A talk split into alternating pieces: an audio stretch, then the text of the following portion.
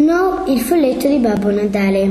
Tanto tempo fa, nella città di Natale a Crepapelle, nella casa di Babbo Natale e Mamma Natale, vivevano un vecchio di nome Anno e un folletto di nome Snow. Il folletto si chiamava così perché vestiva sempre di bianco e, aveva il viso molto pallido, che, tanto, che era tanto dispettoso e faceva sempre arrabbiare Anno.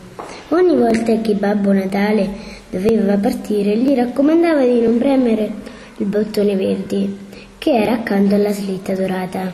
La curiosità di Snow era talmente forte che appena partì Babbo Natale non resistette e andò a, pre- a premere subito il bottone verde. Con grande meraviglia si aprì una porta magica nella slitta. Dentro c'era una renna di color nero come la pece e gli occhi di fuoco, che con lo sguardo minaccioso lo costrinse ad entrare. Il povero folletto, terrorizzato, entrò. La renna lo aveva imprigionato. Era disperato, non poteva uscire per costruire e distribuire i regali che Babbo Natale gli aveva commissionato.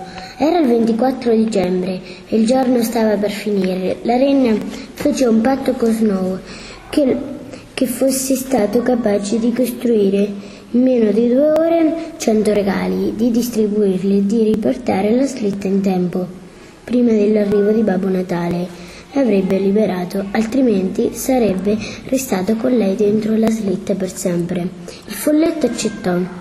Mentre costruiva i regali sentì nell'aria un profumo di zucchero filato, alzò gli occhi e vide la fatina della dolcezza. Snow chiese aiuto e gli raccontò quello che era accaduto. La fatina ci pensò un attimo, poi decise di aiutarlo. Fece un incantesimo ad una nuvola di, di zucchero che, che si trasformò in cento regali.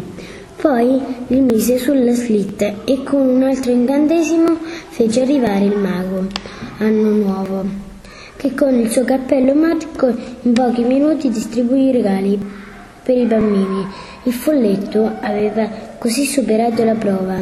La fata gli fece promettere di non disubbidire più a Babbo Natale e di raccontargli tutta la verità. Babbo e mamma Natale non punirono il curioso Snow, ma la renna che venne rimpicciolita e rinchiusa su una sfera di vetro per sempre poi, e poi appesa come decoro ad un abete. Il folletto tornò felice e contento a costruire i regali per tutti i bambini del mondo.